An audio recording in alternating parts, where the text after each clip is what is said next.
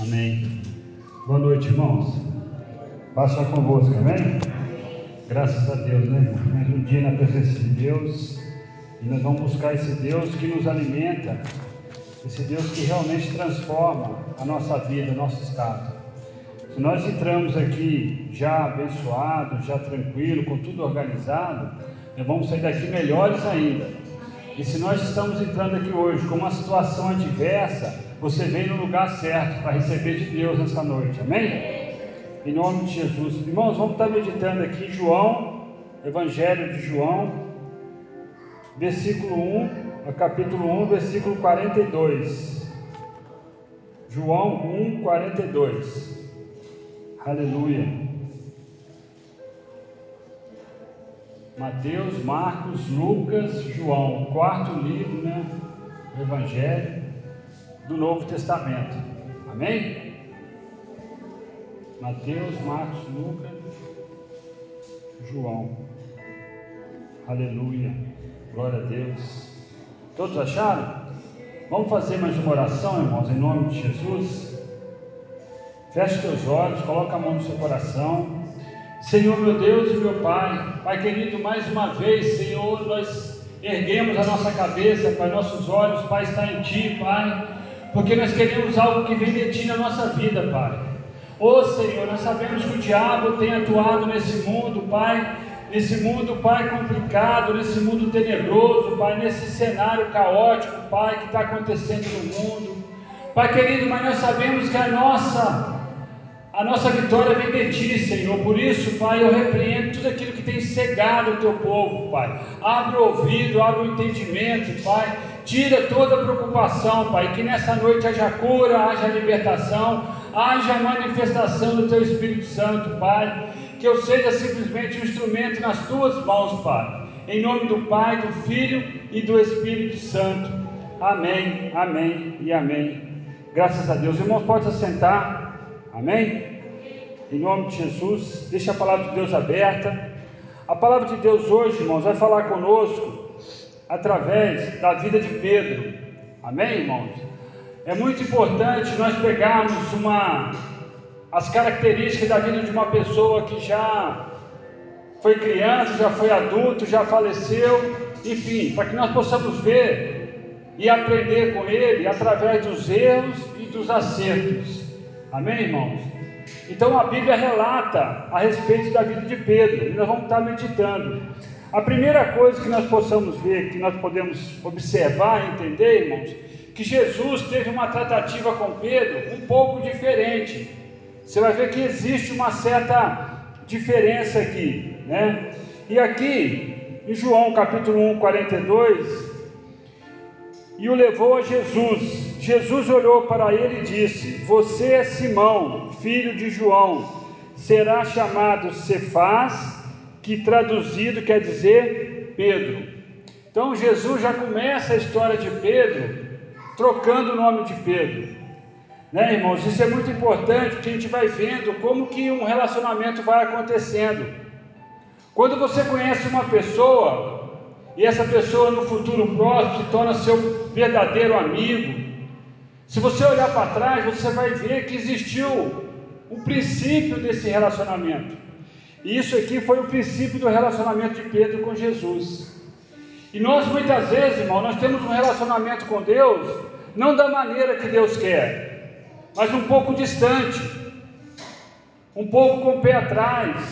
Às vezes nós trazemos aquela imagem e fica impressa em nós aquela imagem de Jesus na cruz do Calvário aquele Deus distante de nós.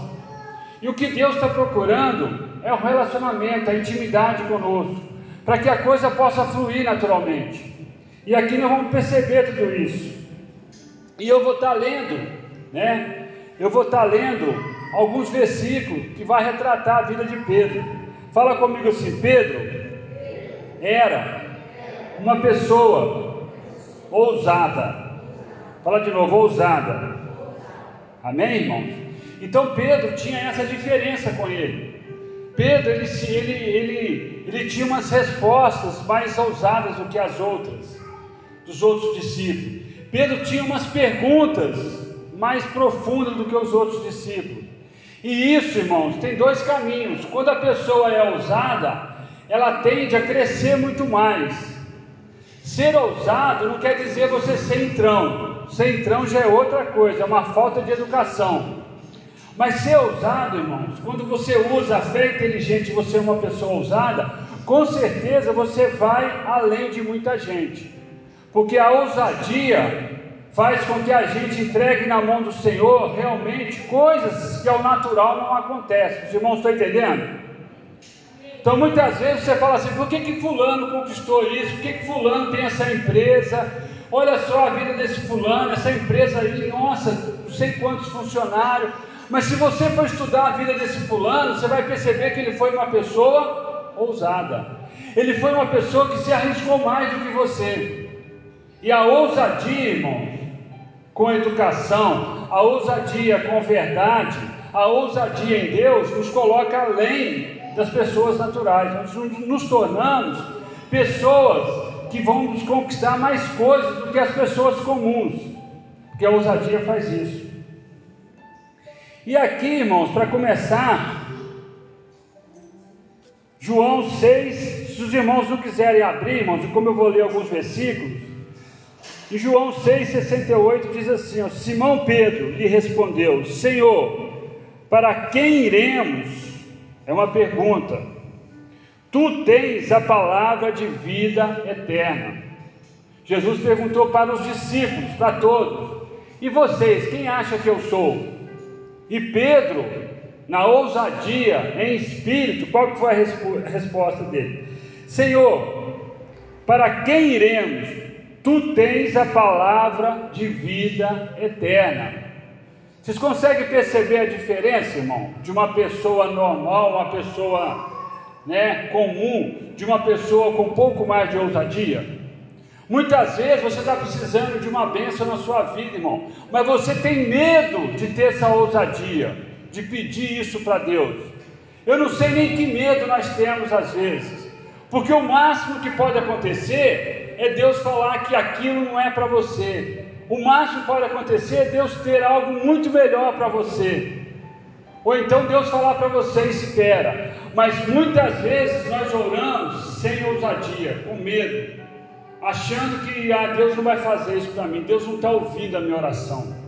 E Deus quer que você entenda que Ele ouve a sua oração, e que Ele está cuidando de você, e que aquilo que você está buscando você vai receber em nome de Jesus.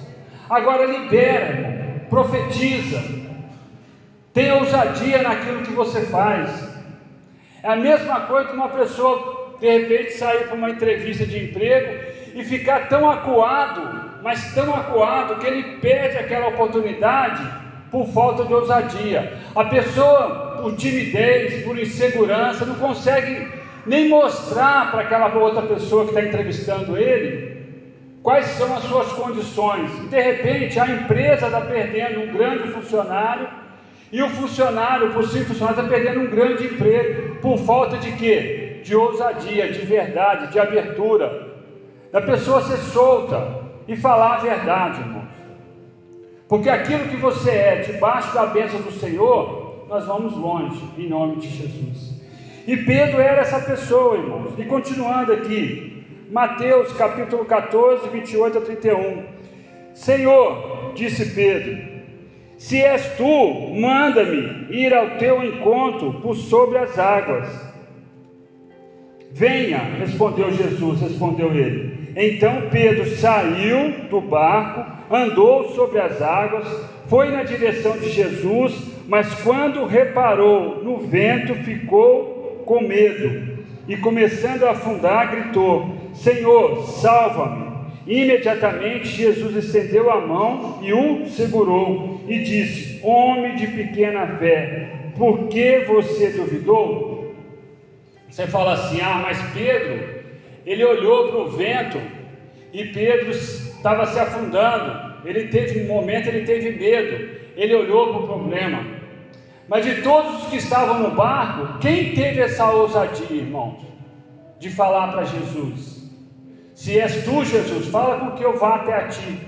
Nenhum, aqueles outros não falaram nada. Mesmo porque eu já preguei, né, irmãos? Existia uma superstição naquela época, naquela época, que quando as pessoas viram, quando as pessoas que tinham barco viam uma pessoa andando em cima da água, eles tinham certeza que era fantasma. E todos os que viam fantasma naquela época, era uma superstição, tinha certeza que o barco ia afundar. Era uma superstição daquela época, irmão. Então imagina as pessoas que estavam no barco, irmão. O medo que eles não estavam, porque eles estavam vendo até o momento para eles um fantasma. Depois eles viram que era Jesus. Mas Pedro, na sua ousadia, ele falou: Irmãos, nós precisamos entender, irmãos, que esse Deus que nós buscamos é um Deus que pode todas as coisas, e isso nós já entendemos. Só que muitas vezes nós não vivemos com essa palavra no nosso espírito. Muitas vezes nós vivemos em cima de quê? Da dúvida, da incerteza, do medo, da incredulidade, da comparação. Muitas vezes nós olhamos para o vento, olhamos para as situações, olhamos para um monte de lugar, mas deixamos de olhar para Jesus. Enquanto Pedro estava olhando para Jesus, ele simplesmente andou sobre as águas. Na hora que ele tirou os olhos de Jesus, ele começou a olhar para os problemas, para o vento. Ele falou: Gente, homem não anda em cima de água. Eu não posso andar em cima de água. Eu não posso. Foi isso que veio na mente de Pedro. Não tem como eu andar em cima da água. Nesse momento ele afundou.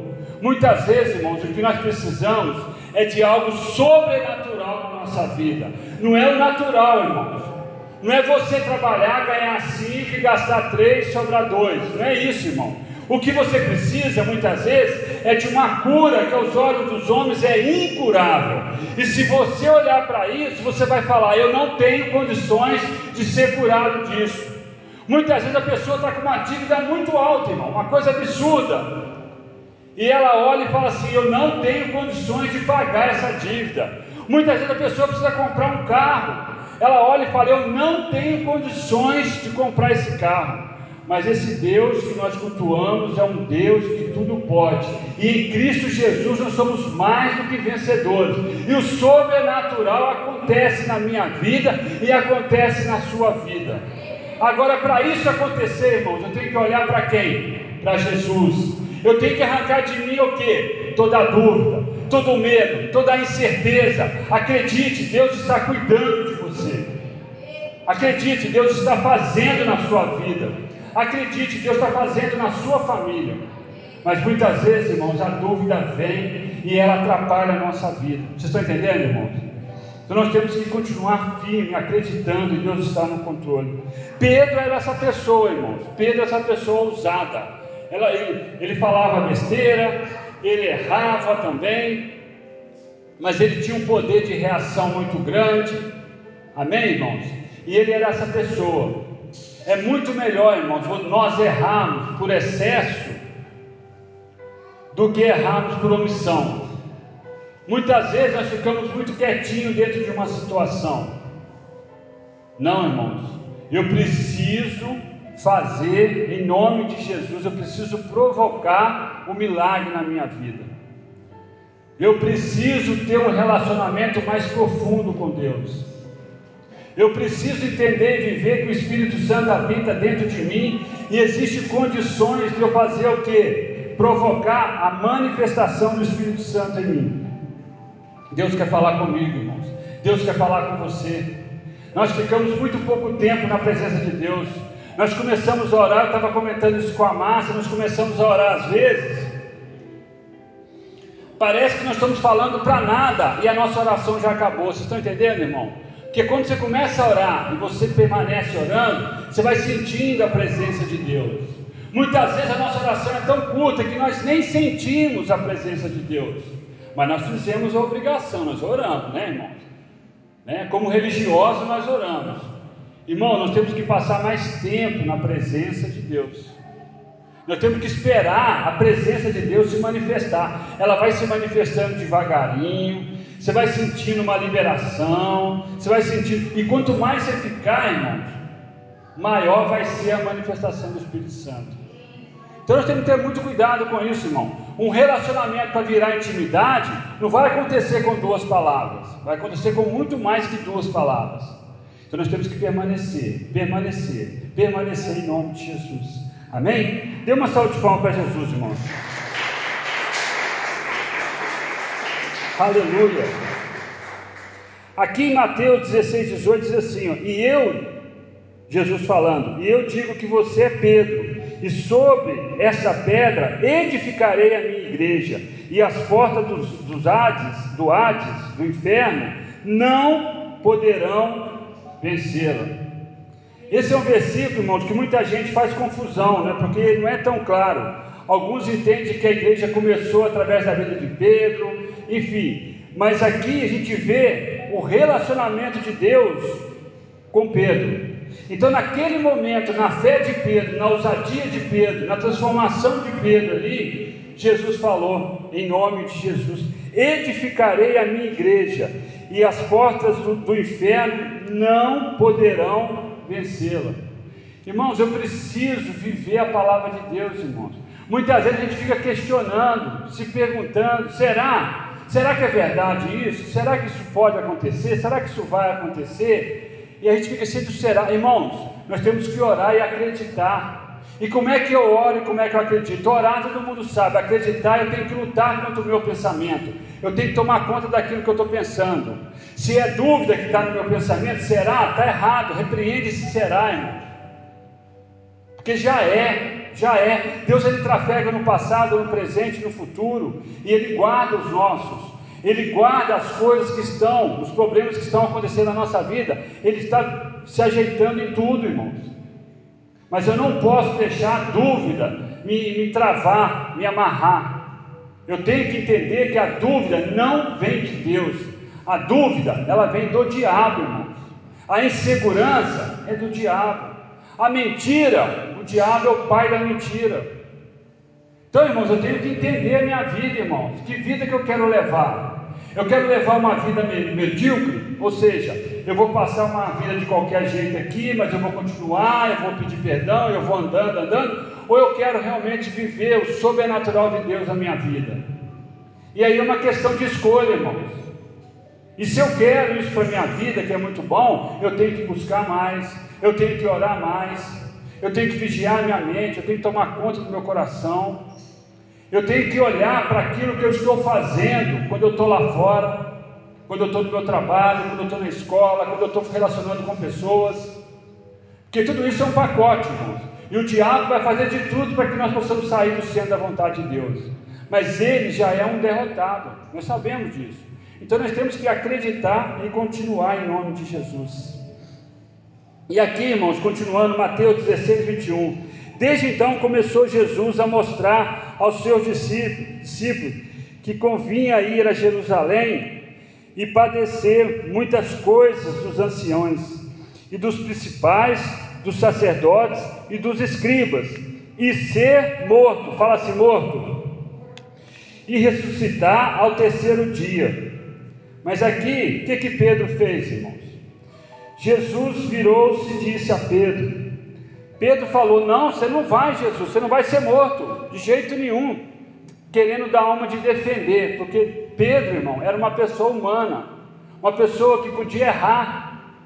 Vocês estão entendendo, irmão? Como eu e como você. Mas aí o que Jesus falou para ele?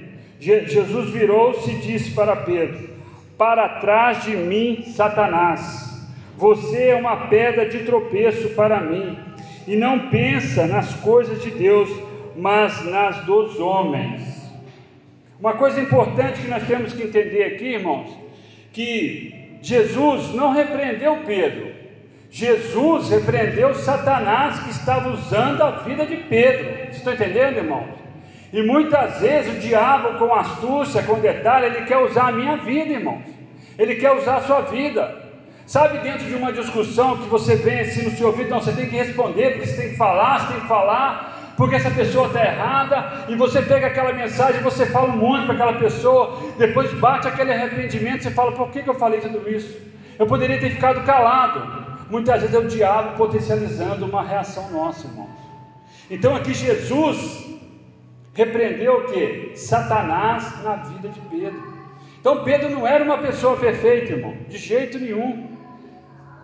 Pedro ele era uma pessoa como eu, como você, sujeito a pecar, sujeito a tomar decisões erradas, mas Pedro sabia do propósito dele na vida dele. Pedro sabia da grandeza de Jesus. Isso é o mais importante, irmãos. O mais importante, até mesmo de não pecar, é a gente não permanecer no pecado, irmãos. Eu saber que eu tenho feito um pecado, eu saber que eu estou em pecado numa área e eu devagarinho eu estou aceitando aquilo para a minha vida. Isso é o grande problema, irmãos. Eu tenho que me arrepender. A minha oração tem que começar com arrependimento, pedindo perdão a Deus, em nome de Jesus. Eu tenho que viver como Jesus pudesse voltar nesse instante agora, em nome de Jesus. E aqui Jesus repreende Pedro. Lucas 9,20 diz assim: E vocês, o que dizem? perguntou. Quem vocês dizem que eu sou? Pedro respondeu: O Cristo de Deus. Quem que respondeu de novo, irmãos? Pedro. Então, ó, e vocês, o que dizem? Perguntou Jesus para todos os discípulos. Quem é que se levantou para responder de novo? Quem vocês dizem que eu sou? Pedro respondeu: O Cristo de Deus. Vocês estão entendendo a diferença da ousadia, irmãos? Muitas vezes nós oramos, mas falta ousadia. O que é uma oração inteligente, irmão? É uma oração, claro, prolongada para que eu tenha um relacionamento com Deus, mas depois, o mais importante da oração é até depois, irmãos, porque depois o diabo vai lançar dado, tentando tirar a sua fé. É nesse momento que você tem que continuar firme acreditando. É nesse momento. Falar, não, aqui não, diabo, o meu Deus pode fazer, ele vai fazer. Em nome de Jesus. E se ele não fizer agora, porque não é propósito, algo muito maior vai estar vindo na minha vida em nome de Jesus. Eu tenho que proteger a minha mente pós-oração, irmãos. Então, mais importante do que a oração é o depois da oração. Porque muitas vezes nós oramos, irmão, fazendo aquela oração arrozinho com feijão, e a gente até esquece o que orou e já sai, não chega nem na porta a oração, quanto mais no céu. Então nós temos que ser sábios, oração inteligente. Aleluia. João 13, 6, 9. Chegou-se a Simão Pedro que lhe disse: Senhor, vais lavar os meus pés? É uma pergunta. Respondeu-lhe Jesus: Você não compreende agora o que estou fazendo a você. Mais tarde, porém, entenderá, disse Pedro: Não, nunca lavarás os meus pés. Jesus respondeu: Se eu não os lavar, você não terá parte comigo. Como Jesus falou para Pedro. Respondeu Simão Pedro: Então, Senhor, a, é, não apenas os meus pés, mas também as minhas mãos e a minha cabeça. Irmãos, a Bíblia não relata de nenhum discípulo questionando Jesus quando Jesus lavou os pés do discípulo. Pedro quis saber. E Pedro entendeu e falou: Ó, já que é assim, não lava só os pés, não, lava minhas mãos, lava minha cabeça. Eu te quero por inteiro, eu te quero mil por cento, que é o que nós precisamos buscar, irmãos. Buscar Deus em mil por cento. Eu preciso prioridade, priorizar Deus na minha vida, mil por cento. Primeiro lugar, Deus, em segundo lugar, a família, em terceiro lugar, a sua igreja. Que você possa permanecer firme em nome de Jesus. Aleluia. E aqui, irmãos, na prisão, João 18, 10 e 11. Simão Pedro, que trazia uma espada, tirou-a e feriu o servo do sumo sacerdote, decepando-lhe a orelha direita.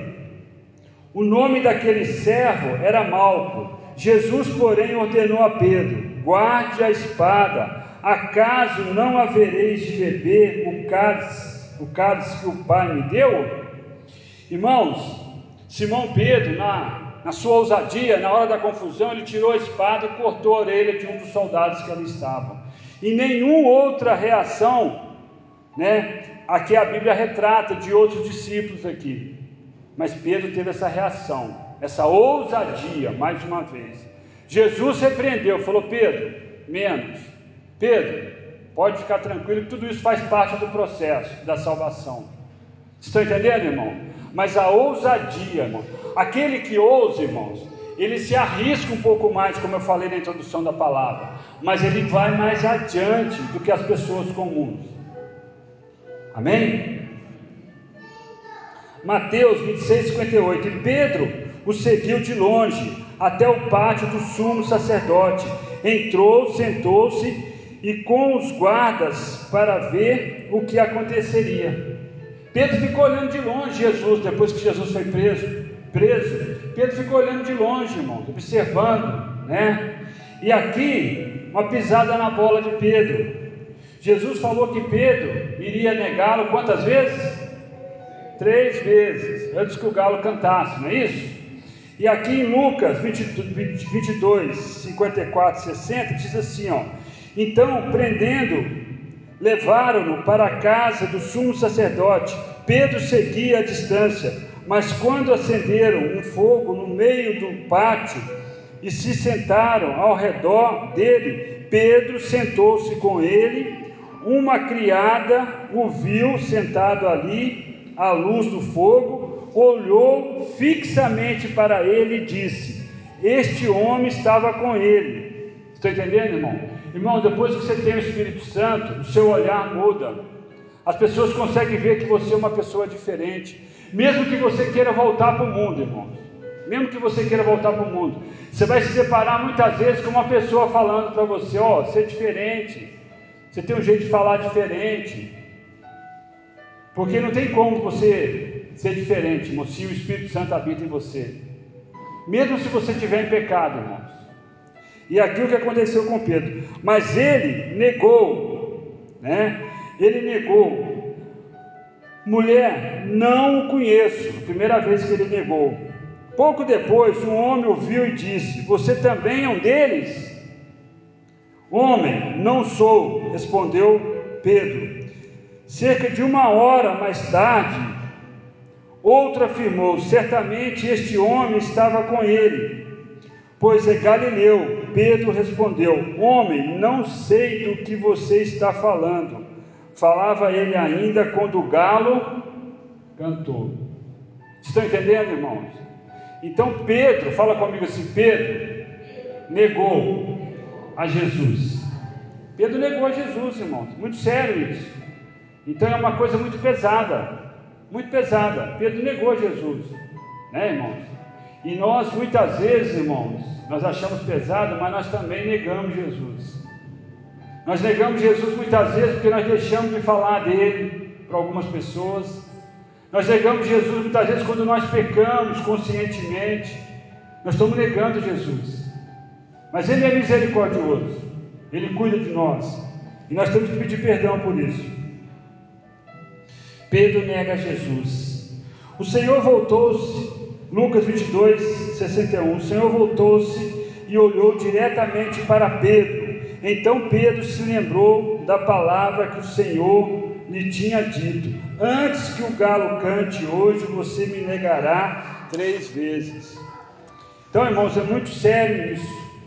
Fala comigo assim, Pedro, um homem, uma pessoa normal, vocês estão entendendo, irmão? Então Pedro era uma pessoa normal, sujeito aos erros, sujeito a ter medo. Ele negou Jesus aqui por causa de quê, irmão? Medo. Ele estava sozinho, aquelas pessoas iam acusar, já não tinha os discípulos em volta, não tinha ninguém. Muitas vezes nós estamos sozinhos e nós fazemos coisas erradas por medo. Mas a gente não pode esquecer que o Espírito Santo habita em nós. Nós não podemos esquecer que Jesus falou que estará nós em todas as situações sem nenhuma exceção. Então, na hora que você se sentir sozinho, lembre disso, irmãos. Deus está com você, Deus está comigo. E eu e Deus, irmãos, não existe exército que a gente não possa vencer. Ou melhor, Deus e eu, né, irmãos? O próprio Deus na frente, irmão, não existe batalha que eu não possa vencer. Não existe, irmão. O grande problema é quando nós distanciamos de Deus. Quando que eu distancio de Deus, irmão? Quando eu volto meus olhos para o problema. Quando eu fico mais preocupado em resolver o problema do que, do que enxergar que Deus está no meio daquela confusão toda. E aonde Deus está, a vitória é certa em nome de Jesus. Acabou, irmão. Acabou. Esse é o detalhe. Mas fala comigo assim, Judas. Mais alto, irmão. Judas. Bem diferente de Pedro. Irmãos, eu já estou indo quase para o final aqui, Quando nós olhamos para a vida de Judas, irmãos, nós temos que lembrar alguns detalhes. Judas estava no mesmo ambiente, irmãos. Judas estava no mesmo, mesma situação, ouvindo as mesmas palavras, ouvindo as mesmas pregações, vendo todos os milagres que Jesus fez. Judas estava ali, como eu preguei aqui um tempo. Judas participou quando Jesus falou de ir de dois em dois. Judas foi um da dupla. Judas andou ali, foi lá, fez milagres em nome de Jesus. Judas participou de tudo, irmão. Mas fala comigo assim: o que importa, mais alto, o que importa não é o meio, mas o fim. Está entendendo, irmão? O que importa na nossa vida, irmão, é o fim. Como nós não sabemos a data e nem a hora do fim, eu tenho que estar preparado no presente que eu estou, porque o que eu tenho na minha mão é somente o presente. Eu posso simplesmente morrer agora, nesse momento, quando eu estou falando com vocês. Isso pode acontecer. Por isso eu tenho que estar preparado, irmãos. Eu tenho que estar preparado para que eu possa morrer agora e eu tenho convicção para onde eu vou, nome de Jesus. Se Jesus voltar agora, eu tenho que ter convicção que eu serei arrebatado, que eu não irei ficar aqui. E eu só terei essa convicção se os meus pecados estiverem o quê? Confessados, em nome de Jesus. E aqui em Mateus 26, 49, diz assim: dirigindo-se imediatamente a Jesus, Judas disse: Salve, mestre, e o beijou. Judas, por moeda, entregou a vida de Jesus e combinou com os guardas: aquele que eu beijar, esse é Jesus. Estão entendendo, irmão? Uma pessoa que andou com Jesus, uma pessoa que ouviu Jesus, uma pessoa que viu tudo que aconteceu no ministério. Mas ele decidiu, né? Mateus 27, 3 diz assim: Quando Judas, que o havia traído, viu que Jesus fora condenado, foi tomado de remorso.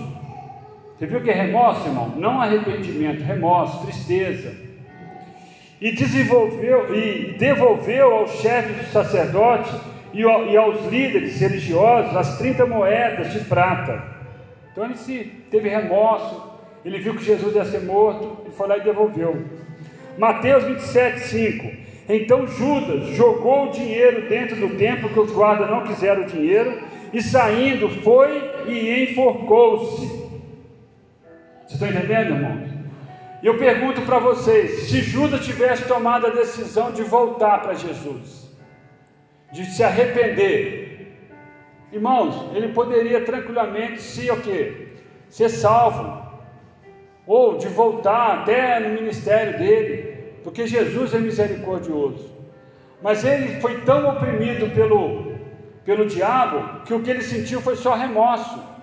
E ele não teve convicção do arrependimento dele. Se ele tivesse, irmão, ele voltaria para Jesus. Vocês estão entendendo, irmãos? Ele sabia com quem ele estava tratando. Então Judas aqui, quando ele foi se matar, ele se matou porque o remorso, né? Aquela tristeza, aquela angústia tomou conta dele, o diabo potencializou isso, irmãos. A pessoa fala muitas vezes do pecado. Qual que é o grande problema do pecado? Não é nem, não é nem você, muitas vezes, a atuar em cima do pecado. Você faz o pecado e depois você se arrepende. Mas é que o pecado, irmão, ele coloca, ele, ele escraviza a pessoa. Ele escraviza. A pessoa começa a ter dependência daquilo. O grande problema da pessoa largar a droga, largar a bebida, tudo porque existe o que? Uma escravidão, uma dependência. E assim é para tudo. A pessoa que tem o homem, geralmente o homem tem a, a muitas vezes tem trai a esposa, aquilo vira um vício na vida dele. Vira uma maldição, ele não consegue se livrar daquilo. Ele só consegue se livrar daquilo se ele aceitar Jesus como seu único verdadeiro Salvador e realmente entender todo o ministério e se arrepender realmente, e aí ele vai tocar a vida dele para frente. Mas se ele for uma pessoa comum, por mais que ele tente, irmãos, ele não consegue. E está provado, por exemplo, que a bebida, né, o álcool, é a pior droga que tem, irmãos, mais difícil de se livrar. Só com Jesus, irmãos. Por mais que você, por mais que a pessoa tente, fique internado, faça isso, faça aquilo, mas é muito forte em cima do natural da pessoa. Tem coisa que nós só conseguimos no sobrenatural, irmãos. E o pecado, o grande problema do pecado é que ele escraviza a pessoa. A pessoa que rouba, por exemplo, eu já conversei com pessoas que estavam na igreja, que eram ladrão, tudo, e ela conta para mim, é impressionante, irmão. Existe um prazer de roubar. Muitas vezes a pessoa nem precisa daquele dinheiro. Vocês estão entendendo, irmãos? Muitas vezes a pessoa nem precisa daquele dinheiro agora, mas ela tem uma vontade, uma adrenalina é, do, do risco, tal. Aquilo se torna um vício na vida dela, irmão. E assim não é diferente. Nós precisamos nos livrar, ser livre. É só Jesus, irmão, que nos livra de toda acusação, de todo pecado. Em nome de Jesus.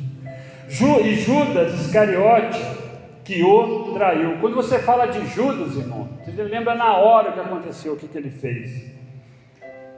Que, que, que, que marca Judas? A traição, né?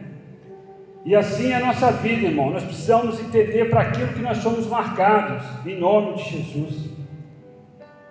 Qual que é a diferença de Pedro, então, irmãos, para Judas? Pedro, ele correu para Jesus. Estão entendendo, irmãos? Pedro correu, ele quis Jesus. E Judas, irmão?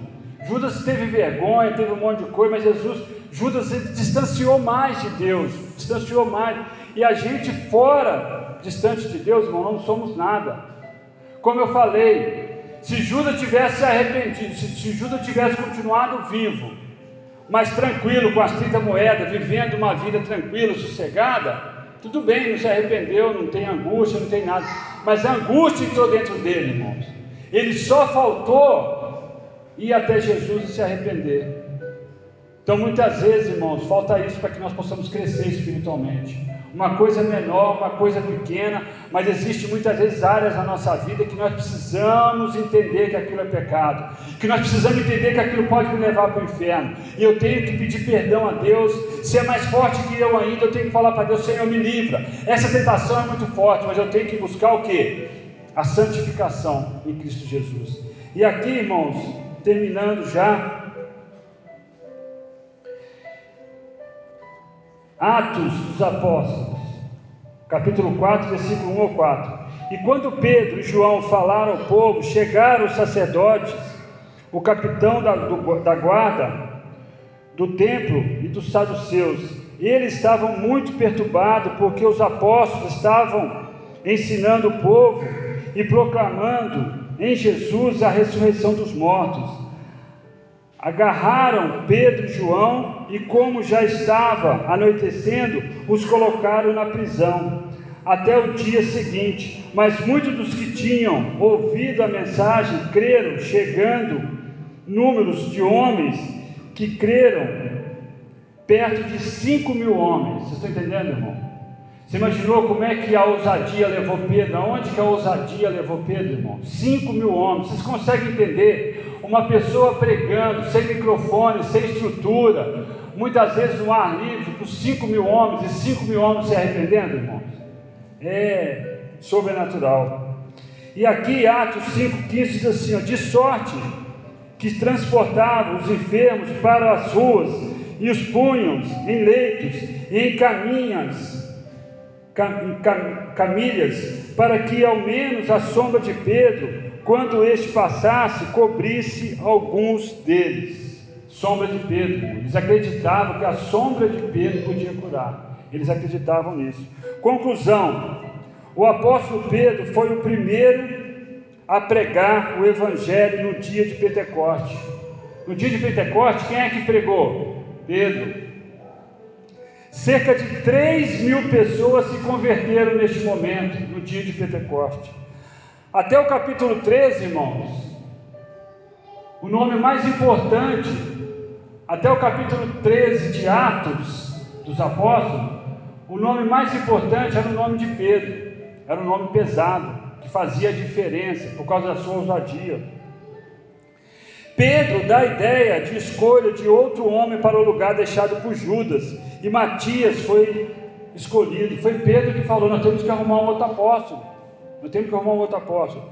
Foi o apóstolo Pedro quem disse as conhecidas palavras: Não tenho prata nem ouro, mas o que tenho, isso te dou. Em nome de Jesus Cristo Nazareno, levanta-te e anda. Atos 3, 6.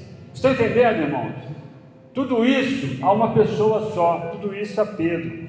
O apóstolo Pedro também foi quem discipulou os perversos e mentirosos, Ananias e Safira, na hora da entrega da oferta, né, irmãos? Atos 5, de 1 a 11. Por conta do pecado que praticaram, ambos foram mortos de forma sobrenatural.